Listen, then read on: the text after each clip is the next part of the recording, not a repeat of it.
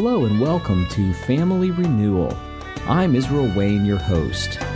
We hope you'll stay with us for the next 30 minutes as we take a look at faith, family, and culture, all through the lenses of a biblical worldview. This program is a production of the Ultimate Homeschool Radio Network. Hello and welcome to another edition of the Family Renewal Podcast. I'm Israel Wayne. And I'm Brooke Wayne. Today we're going to talk about a topic that we really haven't discussed previously, and that is living on a single income. This is something that we've written about previously, but we have never done a podcast on it. So wanted to talk about this. We're going to take two different angles. We're going to look at both the macro view and the micro view. What kind of the societal view that you're supposed to have both parents in the workforce and have your children occupied elsewhere, and then kind of the micro view of how do you practically walk out that decision if you've decided to live on a single income. I didn't know until just looking at it for a chapter I'm writing for a new book that's going to be published in spring of 2018. I'm actually working on a new book for next year. But I didn't know that only 7% of households in the United States have the dynamic where there's a married couple with children and only the man works and the woman stays home with the children. That's only 7% of the U.S. population. 7%. That is so much lower than I would have expected. Yeah, so that's somewhat representative of us, or at least it has been over the years. We have a little bit different dynamic now because I own my own business, so we have a little bit different dynamic there, and we work in that together. But for a lot of years, I worked outside the home, and you were a stay-at-home mom, mm-hmm. and still kind of that way, except that now I have an office in the house and travel a lot, and I'm on the road a lot, so... Anyway, we have to kind of deal with that dynamic of single income because we're homeschooling. And part of what has led me to think about this for today's podcast is I was writing a chapter in my new book last night on the topic of homeschooling. And I was addressing the question that people have, which is, won't I be throwing away my college education if I stay home and homeschool my children? Mm-hmm. The idea being I've put a lot of time and a lot of money into that college decision, and I have a career track that I could pursue, and aren't I just wasting my life if I stay home with my children all day? And society certainly would say that you're wasting your life if you're staying home with your children, but how does that impact you as a mother, Brooke? Because you probably hear that from time to time, that people would suggest that you could be doing something with your life. You could be out in the workforce and you could be doing something meaningful instead of stay home with little ones who perhaps don't appreciate it. What's your thought on that particular issue? Well, I did hear that in a varied form not too long ago. I was at the checkout counter of a store, had a bunch of my little ones around me, and I was just talking with them and, you know, coaching one of the two-year-olds, you know, not to touch things and so forth. And the checkout clerk said, wow, you should have been a teacher. You're so good with children. Yeah, you should have been a school teacher. And then she kind of realized maybe what she was saying. Well, you know, I guess being a mom needs that kind of, you know, good interaction with children as well. But I thought it was interesting how our society immediately picks up on any strengths a woman might have, and there's a lot of pressure in our day and age that, well, those strengths or those skill sets or so forth, education, need to be put back into the community, put back into a well-paying job, and then also need to be put into a career for the woman's supposed fulfillment's sake. So our world seems to put a lot of pressure on families to put the wife out into the workplace as a second job, that second job, just to make it. And the prices have gone up so astronomically in America that it almost feels like a necessity. So I want to just bring a counterbalance and say there's a lot of benefits to having a single income. Now, it can be very beneficial for a mom to be able to run a little side business or have a side hustle or, you know, do odds and end jobs even or so forth on the side. But it's a lot of freedom for her to be able to invest in the children in a more meaningful way, in a more impactful way when she doesn't have the time commitments and stresses that go along with a full-time job. It's interesting on this issue of wasting our college education that people are accused of that if they stay home. Well, you're wasting your degree. I don't mean to be offensive, but the fact is you're probably wasting your college degree right now, at least statistically speaking. I read some data on this, and apparently only 21% of people in the workforce today are using a degree in their work. In other words, it's over 60% of college graduates are doing a job that requires no college degree whatsoever. So, you know, they didn't need a college degree to do the job that they're currently doing. Right. And really only about 21% of them are doing jobs that would require their degree. Yeah. So basically close to 80% of all people in the workforce are working in some kind of a field that is not directly related to the higher education degree that they received. Mm-hmm. So in one sense, I think most Americans are wasting their college degree. But in another, so to speak, they found something that maybe they like better. Yeah, well, or just economic realities are such that they can't get employed in their field of specialty. Or a lot of people end up getting degrees in things that you simply cannot make a living doing. You know, again, not to be offensive, but I mean, art majors typically aren't employed using their degree. Yes. And so, or history majors or, you know, people like that. Even a lot of music majors. You know, unless you're going to be teaching in a university, you're probably not going to use your degree. So the fact is, that whole concept is one that I think needs to be reconsidered. Now, the other thing to keep in mind with the college degree is that it actually is the college degree itself and the pursuit of it that keeps many people from being able to feel like they can stay at home economically and financially because they have all this college debt. Right. And they have to pay off this college debt. Now, I don't want to put us up there as that our situation or our decisions were such that everyone has to follow or emulate what we did, but just kind of giving you our perspective. I was home educated, and you, Brooke, were home educated. And I chose intentionally, very intentionally, not to go to college because right out of high school, I knew what I wanted to do for a career, and I didn't need college to do it. And so I intentionally skipped going to college. You were also home educated. And you decided to do some online college. I guess it was more distance college at that time. Right. And so you had some college classes, which you then discontinued when we were engaged. Mm-hmm. So you had taken some college classes. But again, those college classes were more in biblical studies and things like that, you know, fine for life, but not something that necessarily would have helped you with a career track. But at any rate, both of us have spent our married life essentially not using our degrees, yours because you never completed one, and me because I never got one. And what I mean by that is, you know, I think sometimes you learn things in college that are useful or helpful, and that, you know, that knowledge you might use throughout your life. But I'm talking about in terms of direct employment. Mm-hmm. But the benefit to us in not going to college was not only that we didn't put those years of our life into it, but that we also didn't have any debt when we got married. And so throughout our marriage, which we've been married over 18 years now, we've never sustained any kind of debt other than a very reasonable house mortgage that's completely within our financial means. And so we've never been under the gun of this huge burden of debt. Mm-hmm. And we know so many couples who... many of them are in their 30s, and they're still trying to pay off their college debt, and it's this huge it's a burden weight that they carry around. And so for them, they feel like we both have to work because we're trying to pay off a college debt.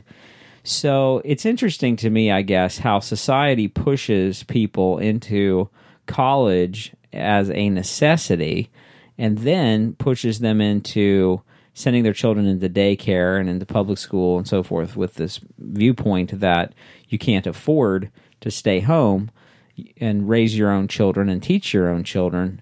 You need to go to the workforce to work a job so that you can afford to pay off your college loans. Right. It's just, to me, I don't know, so much of this is so counterintuitive to the way I think. And I do understand not everybody thinks like us, not everybody believes like we do. Not everybody is in a position where they could choose a career that does not require a college degree. I mean, obviously, if I go to a brain surgeon, I want him to have degrees all over his wall. You know, I don't want someone who graduated from the do-it-yourself home study kit. And so I get that. I understand there's a place for that. But what I'm talking about is just this de facto default position that Americans have that says you need to go to college and your children need to go to college. I think when you look at the statistics and the evidence, there's a lot of good reasons not to go to college. You know, I think either one of us at this point, if we felt that we needed it for some reason, with distance education now, we could go back and get a degree, but we could do it online a whole lot cheaper and a whole lot faster than what we would have spent trying to go a traditional brick and mortar college experience. So anyway, that's something to keep in mind is that it actually is this college debt itself that is causing a lot of people to feel forced into the workforce. Sure. The other thing is, on an economic standpoint, that second income really doesn't bring in as much money in terms of net profit for the family as what some people want to believe it does, or what they are inclined to believe that it does. Well, even what it looks like on paper.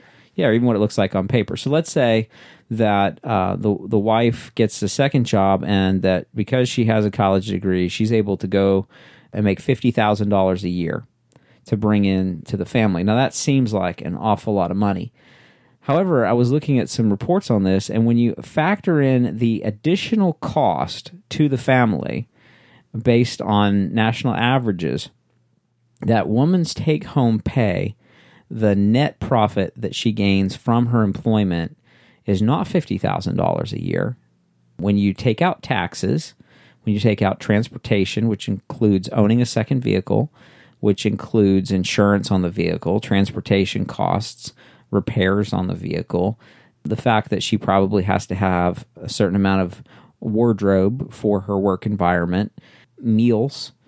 Easier meals. Yeah, because most women will eat out if they're working a job. Or even just not able to put the energy into cooking at home. Right, so perhaps more expensive eating habits.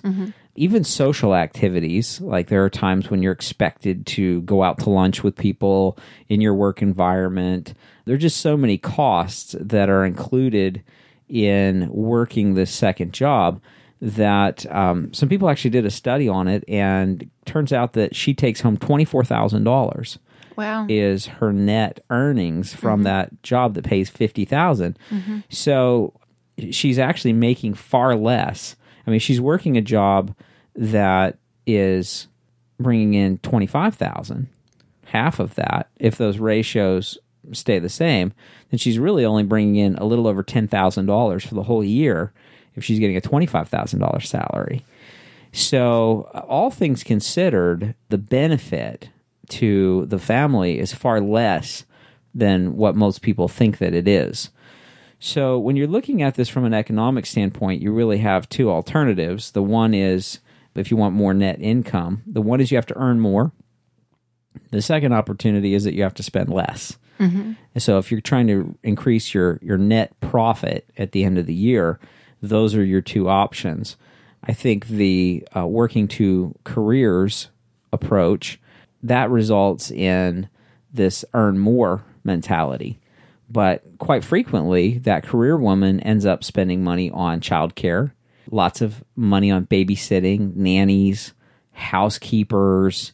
There's this whole set of expenses that come in, even just unexpected expenses from not having at least one person available in the home, having an adult that's available. The hidden cost of that is such that it doesn't bring in as much profit as what people assume.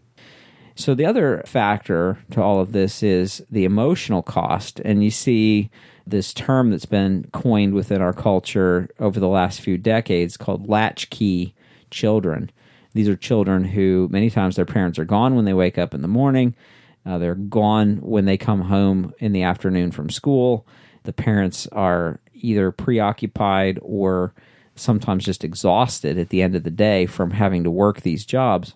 You have situations where these children are very emotionally impacted by this. And I was reading about some of the effects that have been discovered by researchers, and there are a number of things that are extremely negative.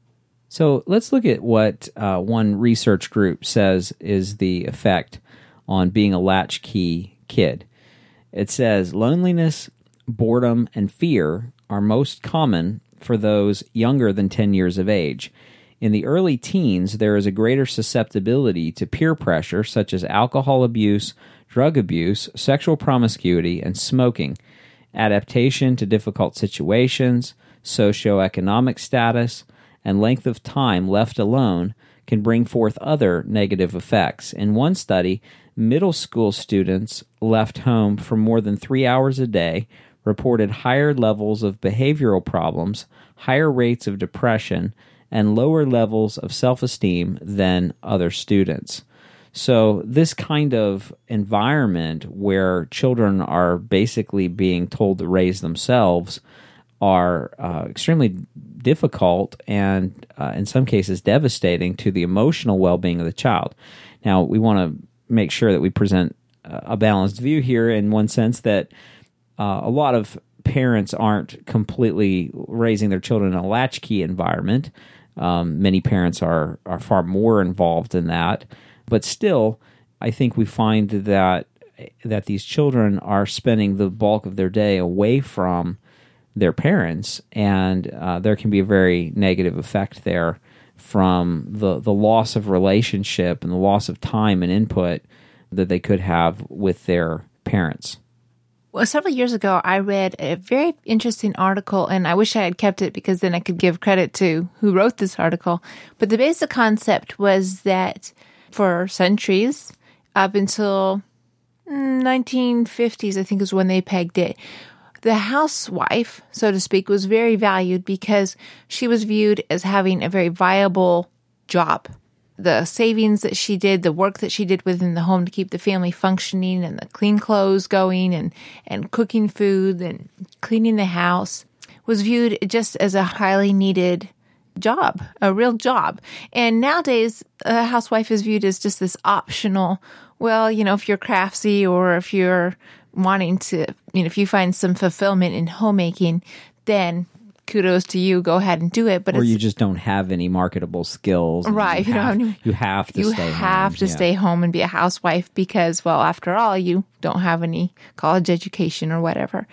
And I found the article fascinating because they followed some interesting developments that happened in certain years. So take, I forget when the article put it, but late 1800s when compulsory education came on and was coming across America, the housewife no longer had the children that she was raising at home during the day. And so she would put herself into her job at home, cooking, cleaning, taking care of the home. Still, it was a highly valued job because it was so necessary. And, you know, freezer dinner meals, TV dinners weren't exactly around and cheap. But the 1950s saw a big change. And I tend to think of, say, Aunt Bee from Andy Griffith, you know, classic homemaker who kept everything tidy and took great pride in her accomplishments and cooking abilities and ability to keep the house clean and so forth. Then she was there as a stable influence for, Opie when he came home from school. That change happened in that time when the washing machine, the dryer came out. So many new appliances were coming out right after World War II that made the homemaker's job so much easier. there wasn't so much time needed to make sure the basics happened in the home. And so without the children and without such a need for involvement in homemaking, it was seen as, oh, anybody can throw a load of wash in. Anybody can get the dishwasher running. Anybody can pop a freezer meal into the microwave and voila, you've got a food. You've got food right there and ready. So this article drove the point that it wasn't homemaking as such that was really the needed aspect for our culture or even for the cultures way back when. You know, in the 1950s, there was so much rebellion, so to speak, against that women's role because it wasn't seen as necessary and it wasn't seen as helpful for anything. It was seen as just wasting your life doing the dishes and mopping the floors and vacuuming the floors and so forth. This article drove the point back that they had given up so much of raising children way back when compulsory education came in, and that the homemaking was really just viewed as this competition almost among housewives to keep their homes clean, when the real goal for washing those dishes or mopping the floors was to look care of the family.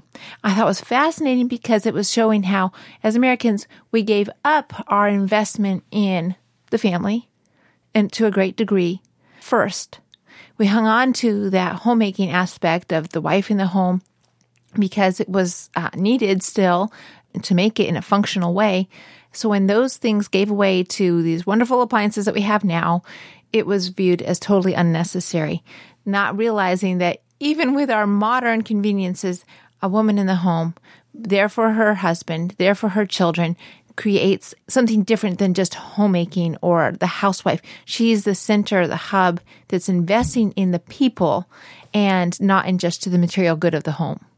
I think the relational aspects of this are important too. Obviously, we're kind of approaching it from the viewpoint of how it affects your children, which it definitely does, but it can affect marriage as well. Yes. We actually have some friends who did not have children in the home. They had raised their children, and so it's just the two of them.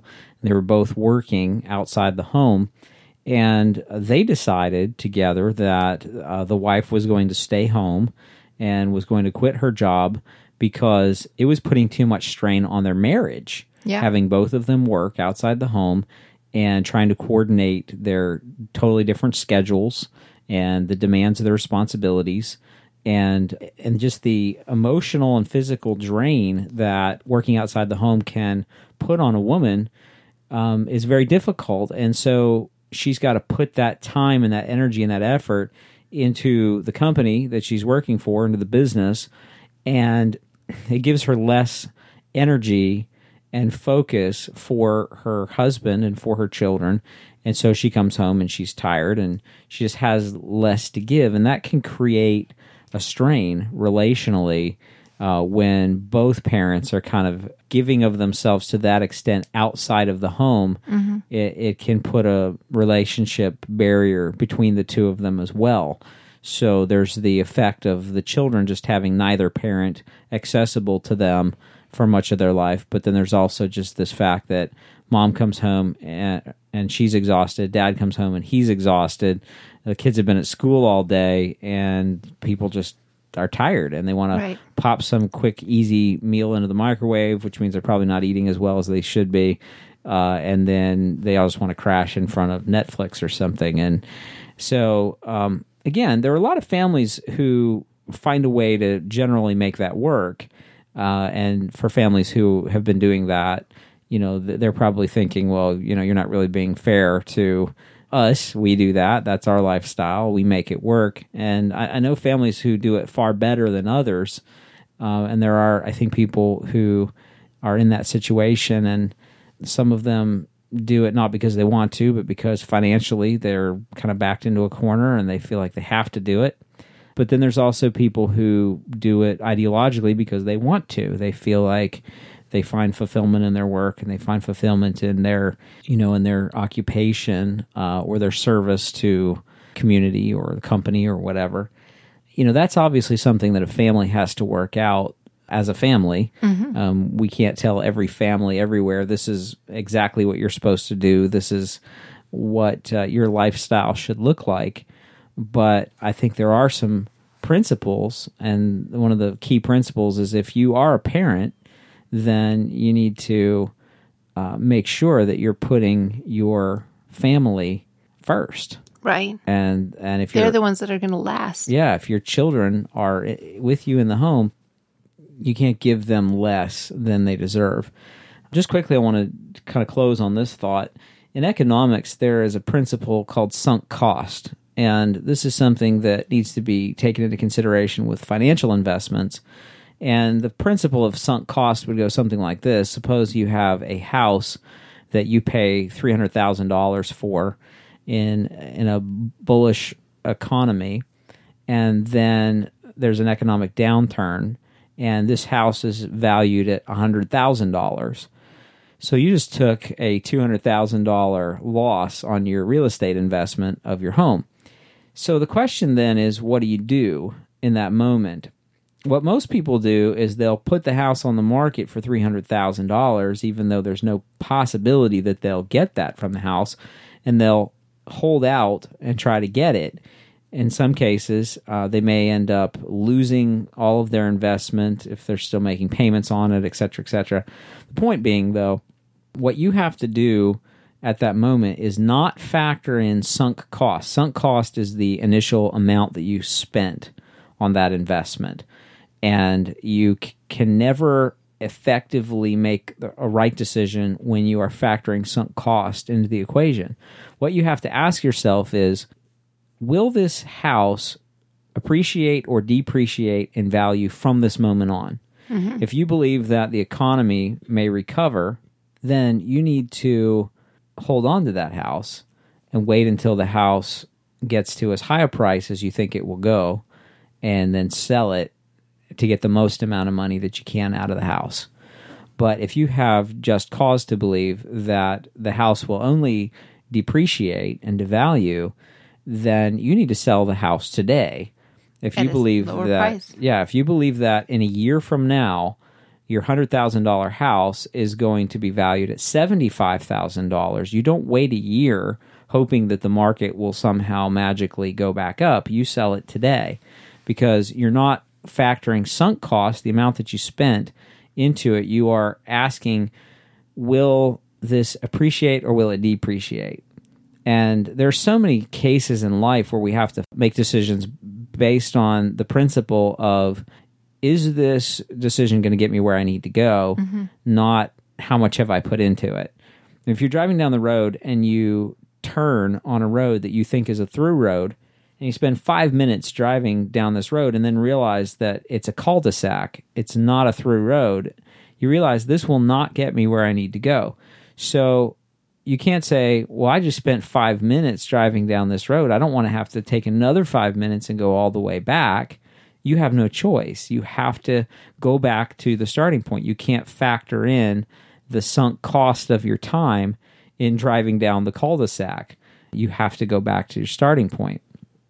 I see in relationships a lot of times people are trying to factor sunk cost into relational decisions, and you'll hear young women say, "Well, yes, my boyfriend is mean, and okay, he hit me, but I've already been with him for 3 years, and I don't want to think that I've just wasted the last 3 years of my life, so I'm going to go ahead and marry him because otherwise, what have these last 3 years of my life been?" Well, that's factoring in sunk cost. Mm-hmm. What you have to ask yourself is, based on what I know of this person, what I know of their character, is this relationship going to be a healthy, beneficial one? And if it's not, you need to get out of that relationship with your boyfriend.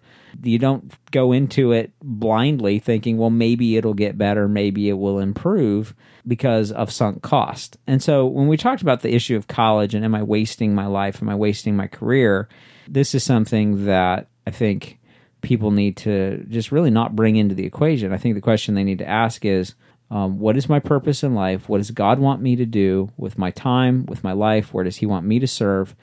And if you have children, then I think the most important question is, what is best for my child? Mm-hmm. I think that's the decision parents have to make, not the selfish decision of, what do I want, or what benefits me. I think Jesus said we're supposed to lay down our life We're supposed to deny ourselves. We're supposed to follow him, and we're supposed to be servants. And so in this parenting relationship, we have to ask ourselves, what is best for our child? What will benefit our child the most? And I've never heard anyone at the end of their life say, oh, I wish I would have spent less time with my children, and I wish I would have spent more time giving my life to the company. Right. I wish, even earning a few more bucks. Yeah, or even I wish I would have ignored my children more and earned a few more dollars. Mm-hmm. Nobody ever says that, but I hear a lot of parents who have regret. Yeah. And they say, I wish I would have spent less time working, less time trying to pursue the almighty dollar. Because in the end, 100 years from now, your house is gone, your things are gone, your money's gone. Nobody remembers you. Nobody's going to remember the work that you did. You will be gone. You will be forgotten. And the only thing that you take into eternity with you are these eternal souls that God has entrusted to you. And he hasn't given anyone but human beings eternal souls. So you don't take your house and your money and your 401k and your career achievements. None of that goes into eternity with you. Only human souls. If you're interested in more about this topic, we have a chapter in Israel's book called Full Time Parenting, A Guide to Family Based Discipleship, and the chapter is called Living on One Income. So I'd encourage you to get a copy. It's available at familyrenewal.org, familyrenewal.org. And you're welcome to look us up on Facebook. Israel's on Facebook at facebook.com/Israel Wayne Author. We're also at /Family Renewal. And then /Israel.Wayne. I am on Instagram at Family Renewal and on Twitter at Israel Wayne. You can find this podcast, of course, at the Ultimate Homeschool Radio Network. We encourage you to subscribe to it, to share it with your friends. There's a lot of different ways to connect with us. One of the ways that we would love to stay in touch with you is we have a monthly email newsletter. We send out one email a month, and you can subscribe by going to familyrenewal.org. /subscribe. We will never rent or sell your email, and we only send one update a month, but we'll let you know what we're doing and if we've got a new book out or something like that. And then most importantly, we will contact you if we're going to be in your area. I do a lot of conference speaking, and Brooke does as well. And so we do seminars, a lot of free parenting seminars. We speak on marriage, discipleship, lots of things on biblical worldview, homeschooling. So you can find out more about the topics and things that we talk about on our website, familyrenewal.org. But if you'd like to subscribe, again, familyrenewal.org /subscribe. You'll get an email confirmation. You'll just need to click through the confirmation link after you sign up, and that'll complete the process. So we want to thank you for supporting us. Again, the book, Full Time Parenting, A Guide to Family-Based Discipleship. Brooke and I together wrote a chapter in there. We cover a lot of different information in the book on the whole overview of a biblical view of family life. But you can get that in a print edition as well as an ebook and an audiobook. Those are exclusively from our website. You can't get the ebook or the audiobook anywhere else but our website. So we encourage you to check that out as well as our other parenting and discipleship and homeschooling resources on the web. So thank you once again for listening to this podcast. We're going to do another episode. If you stay tuned for the release of this next one, if you subscribe, you should be able to get an automatic notice when the new one comes out. We're going to do another one and kind of focus more on the micro aspect of living on a single income. So we'll talk about the practical details of how do you spend less. If you've decided that you are going to live on a single income, maybe you're already doing this, how do you make it? I mean, we have 9 children, and some people think that authors make lots of money, but unfortunately, most authors don't. And I'm in the category of the ones that don't. But we do make a living, and we provide for our family, and we're going to share with you some of the tips and tricks of how we're able to make ends meet on essentially a single income. And so we hope you will join us next time. Thank you, and God bless. Bye-bye.